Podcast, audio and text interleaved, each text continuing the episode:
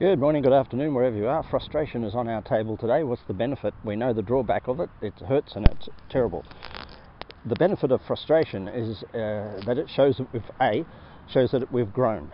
So, benefit to self that we're frustrated is we've grown as a tree grows to the next ring or the next frustra, and we've hit a place where we need to buckle down and get more intelligent or uh, as I would call it, conscious. So, intellig- uh, uh, hitting a frustra or frustration means that our model and, and um, uh, process for living life has become extinct uh, relative to the challenges of living life, uh, whether it's work or home or relationship or health or whatever it is. So, frustra mean that it's time for us to re-educate ourselves. Now, very often we'll spend a lot of money do a lot of courses and a lot of training and grab onto that and say, this therapy or this counseling or this meditation or this practice that I'm doing is absolutely um, spot on, and it may be. But what happens, as as does with a tree, we grow through rings, frustras, and when we hit the next frustration, what it basically means is we need to unlearn go back and re-educate ourselves and look at how we manage ourselves in a next cycle in the next realm of life.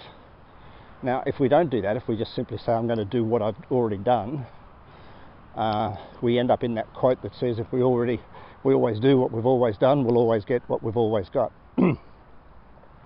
so, frustra is a time, is for the person, for self, a time to re engineer, reimagine yourself, re design, reinvent yourself.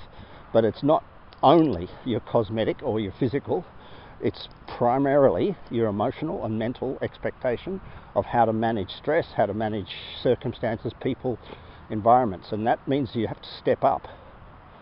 So, this is why we have graduated courses in any field, uh, whether it's um, John Demartini or Anthony Robbins or me or Deepak Chopra. There's the beginners, there's the next one, next one, next one because what they know is you can only learn what you're ready to learn, and when you hit the next frustra, you need to relearn. Uh, what was that joke that I heard on the uh, that guy, the spiritual, that guy that does jokes on spirituality? He did a life coach one. It was so funny. He said, "Today I'm going to teach you everything you need to know about life, and in my next course I'll teach you everything else." which, is the funnel system, he calls it, of life coaching. But, but that's in a way it's true.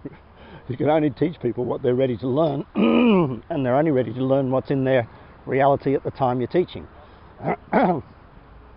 so, with all that said, uh, that's the benefit to self of frustration. Benefit to others of your frustration is that they feel strong, they feel clear, they feel mindful, they feel balanced, they feel centered and calm, they feel clever, they feel validated, they feel authentic, they feel.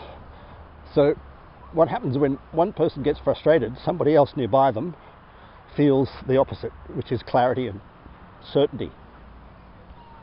And very often, uh, it happens in relationships and dynamics that one person keeps being kept in frustration because the other person in the relationship becomes, very attached to not being frustrated.